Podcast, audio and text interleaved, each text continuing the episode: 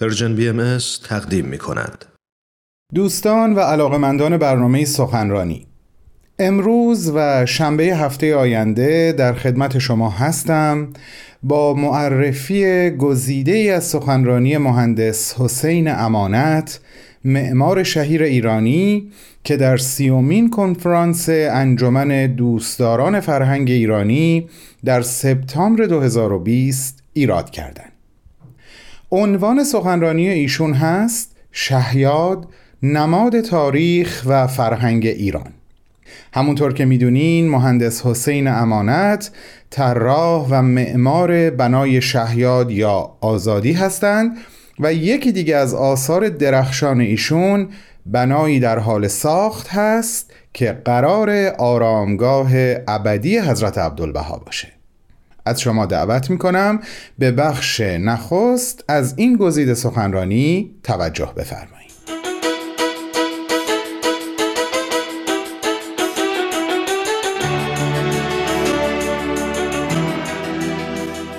خیلی متشکرم از انجمن دوستداران فرهنگ ایران که از من خواستن چند کلمه راجع به شهیاد صحبت کنم.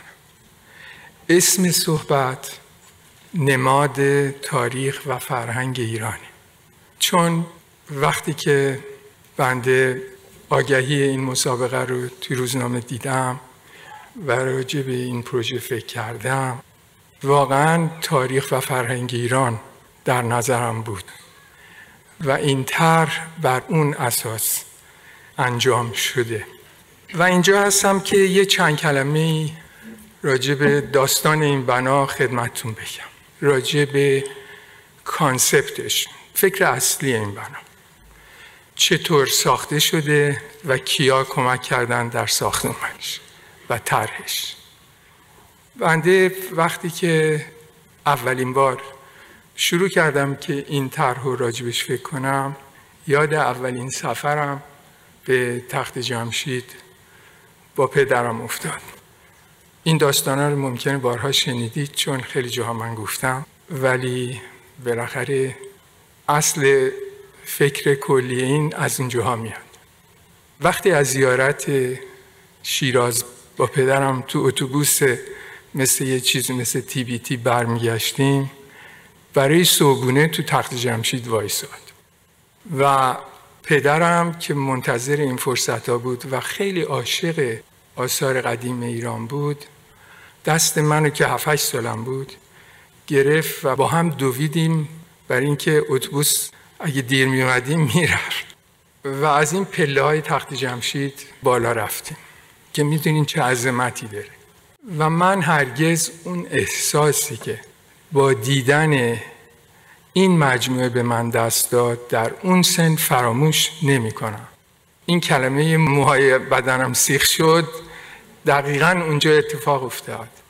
و بعد هم وقت همه تاریخ ایران که ما تو مدرسه خونده بودیم که مثل یه فیلم خیلی پرهیجانی بود، از کمبوجیه که رفته بود به مصر تا خشایارشاه که توی یونان جنگیده بود و همه این داستانها و بعد دوره فتح تیسفون و پاره پاری شدن قالیه ایرانی که هر تیکش یه نفر برد و جنگ ایرانیا با عرب و بالاخره تمام ادب و فرهنگ ایران که زیبایی خودش حتی بعد از اسلام هم با وجود تمام مشکلات در نهایت تعالی مخصوصاً در دامنه معماری حفظ کرد.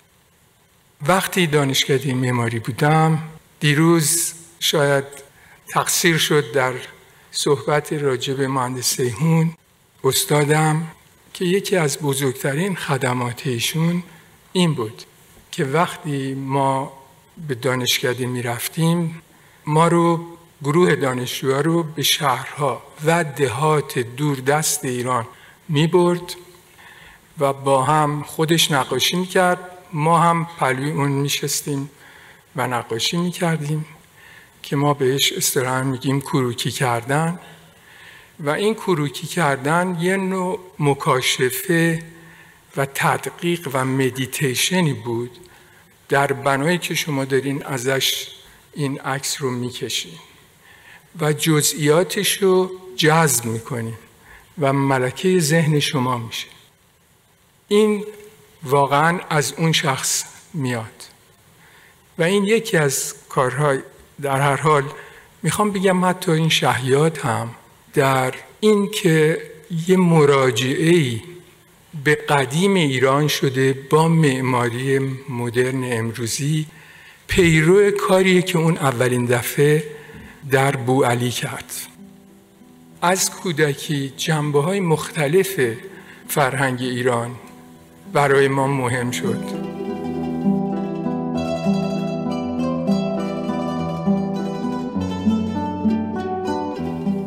کسی که میخواد یه بنایی رو طرح کنه در مراجعه به فرهنگ این سرزمین، تمام این افکار تو ذهنشه. میخواد یه کاری بکنه که این زیبایی رو برای یه کسی که از خارج میاد و خود مردم مملکت توضیح بده. به قول حافظ این همه عکس رخ و نقش نگارین که نمود، یک نگار رخ ساقیست، یک فروغ رخ ساقیست که در جام افتاد. حالا بنده این رخ ساقی رو که در جام افتاده خدمتتون میخوام بگم جنبه‌های مختلف این چیه. برای خود من اینی که این بنا اینقدر با مردم ایران نزدیک شده یه تعجبه.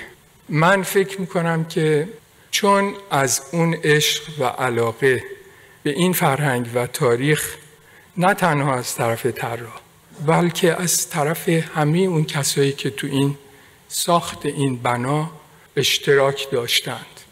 در مصاحبه‌ای که همون وقت با یکی از این میدیاها کردم اصلا فکر نکرده بودم. به من گفت تو چی فکر میکنی؟ فکرم این مثل یه پدر تاریخه که فرزندانش رو در آغوش گرفته و واقعا متشکرم. بله. فکر میکنم این بنا نیست ولی این گویای اون تاریخیه که از هزارها سال قبل اومده، گویای همه نمادهای فرهنگی ایرانه.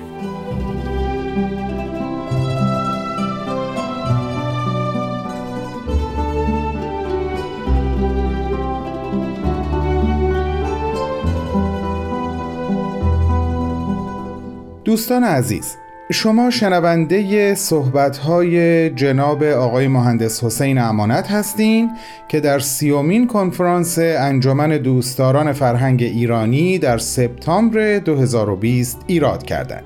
عنوان این سخنرانی عبارت هست از شهیاد، نماد تاریخ و فرهنگ ایران. پس از چند لحظه کوتاه صحبت‌های ایشون رو پی می‌گیریم. با ما همراه باشید.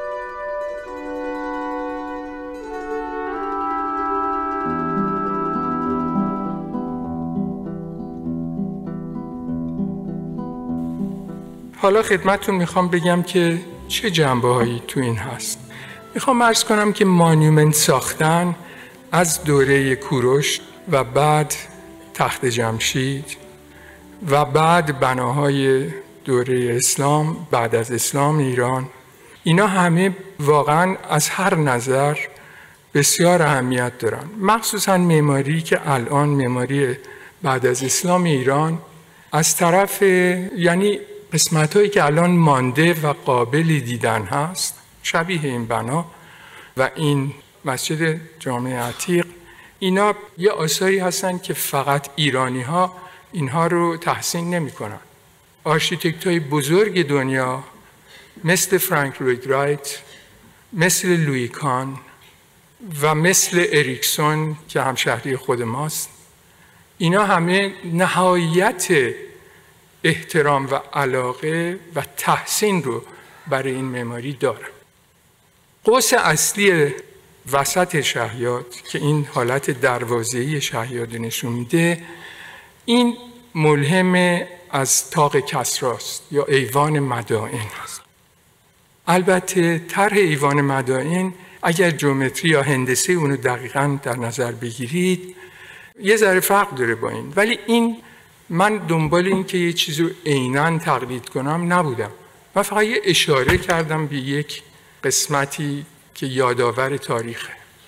قوس پایینی به قوس بالایی با یک شبکه مربوط میشه. اون قوس شکسته بالا مربوط به دوره اسلامی ایرانه، ولی این دوتا با یه نوع رسمی سازی که از سنت‌های قدیم معماری ایرانه به هم وصل شدن. امیدوارم حالا در اسلایدهای بعدی به شما جزئیاتشو نشون بدم. ولی خود بنا در یک میدانی قرار گرفته که نقش محوطه سازی میدان از نقش گنبد مسجد شیخ لطف الله ملهم شده. باز این دو قوس رو می‌بینید که با اون شبکه‌هایی که همدیگر رو قطع کردن و قوس پایینی رو به قوس بالایی وصل می‌کنن مربوط شده. طاق کسری رو می‌بینید که عرض کردم و شباهتش به اون طاق اصلی وسط. آندره گودار در موزه ایران باستان دوره رضاشاه این طاق رو به عنوان ورودی موزه ایران باستان انجام داده، یعنی بنده اولین کسی نبودم این کار کردم. و این جریان مانیومنت ساختن یا اینکه طاق نصرت ساختن از دوره روم معمول بوده، بعداً تو پاریس دوره ناپلئون سوم ساختن و در خود ایران هم ساسانی‌ها اغلب در دامنه کوه‌ها یک آثاری از خودشون گذاشتن که این طاق بستانه. ولی اون کسایی که این مسابقه رو گذاشته بودن به مناسبت 2500 سال شاهنشاهی ایران فکر میکنم دنبال یه چیزی مثل آرک دو تریومف پاریس بودن. ولی خب البته بنده اینو میخواستم کاملا هر فرمیش بی سابقه باشه. خب این قوسی که خدمتون میگم میبینید که این قوس که عرض کردم شکل مدائنه از 2 تا خط صاف شروع میشه پایش و میرسه به یه قوس شکسته بالا.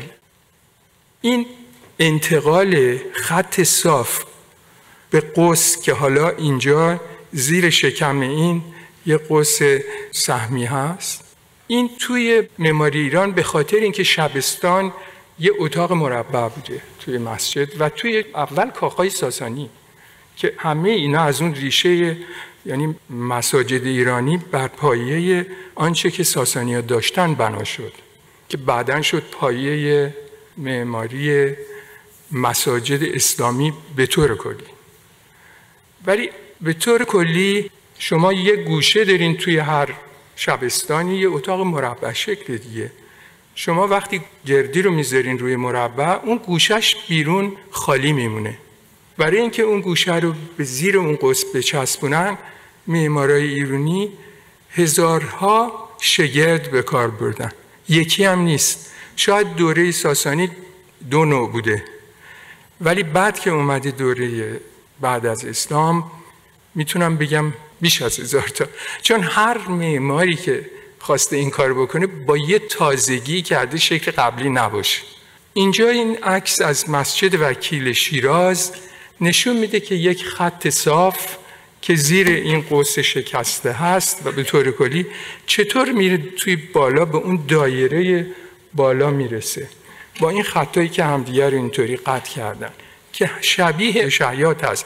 ولی میبینید اون کاملا دنیای خودشو داره، ولی از این یاد گرفته.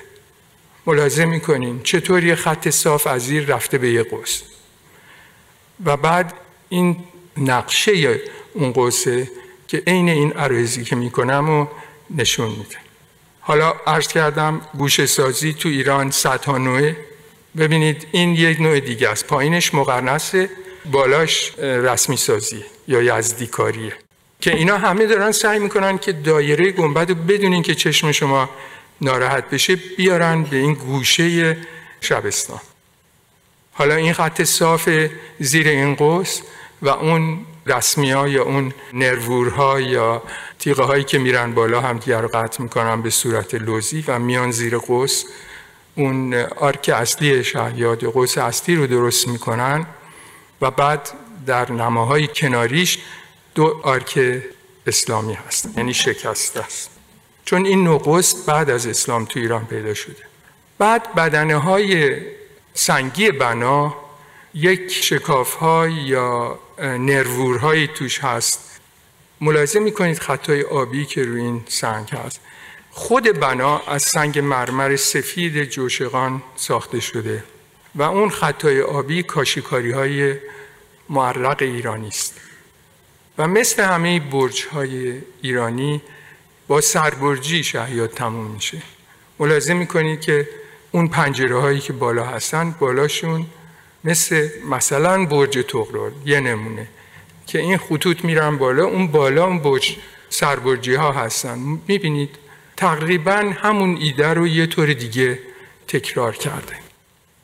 بعد نقش خود میدان که عرض کردم یه نقشیه که اولا موقعیت شهیاد در اون میدان غیر قرینه است، چون اون خیابونایی که میدون رو درست میکرد درست از وسط میدون رد نمیشد، از کنارتر یعنی روبروی کنارتر بنا بوده و به این ترتیب یه فرصتی بود که ورودی میدان شهیاد از راه طولانی اونه که حالا بنده خدمتون میگم که من چون ارتفاع شهیاد رو به خاطر بودن به نزدیک فرودگاه 45 متر داده بودم، من نمیتونستم هر چقدر بخوام بلند کنم اینو. خود بنا 45 بود، محلش هم معلوم بود و من نمیخواستم اگه کسی وقتی میاد جلوی این به طرف پایین بره، میخواستم به طرف بالا به برج برسه، وقتی راه میره به طرف بالا برسه. به این ترتیب از شروع میدان که اول این خط وروده تا اون دایره‌ای که میبینید که آبنمای اصلی دایره‌ای پر از فواره جلوی برج هست، شخص پایین میره. بعد وقتی که میخواد نزدیک برج بشه از اون دایره آبنما سربالایی میره به طرف شهیاد. این سربالایی خیلی کمه ولی کافیه برای اون احساسی که بنده فکرم لازمه برای حس عظمت این بنا. خب این نقش میدان رو ملاحظه میکنین و اینی که اون روزهایی که اینو میساختن چه خالی بود اونجا، الان پر از ساختمون اون طرفا. و ملاحظه میکنیم که این پله‌ای که این قسمت پایین محوطه هست که شاید معلوم نیست که پله است، یه چیزی شیب داره که میره بالا، اون به یه راه زیرزمینی میرسه که میره به پیاده‌روهای خیابون اصلی که میرسه به اینجا که حالا اسمش خیابون انقلاب گذاشته. این گنبد مسجد شیخ لطف الله اصفهان، توجهتون رو به این نقشی که تو این گنبد هست جلب میکنم و مراجعه اون به این نقش میدان که کاملا عوض شده، یعنی همین ایده است ولی کشیدنش روی فرم سوپر بیزی میدان. خب این باز یه نمای دیگه از اون و این جزئیات طرح شیخ لطف الله.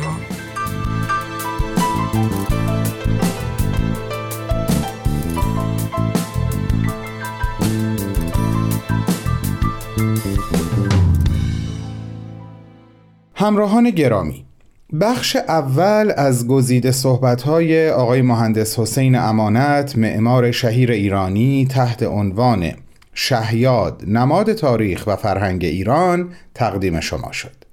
ازتون دعوت می‌کنم شنبه هفته آینده شنونده بخش دوم و پایانی صحبت‌های ایشون باشید. سپاس از همراهی شما و با بهترین آرزوها.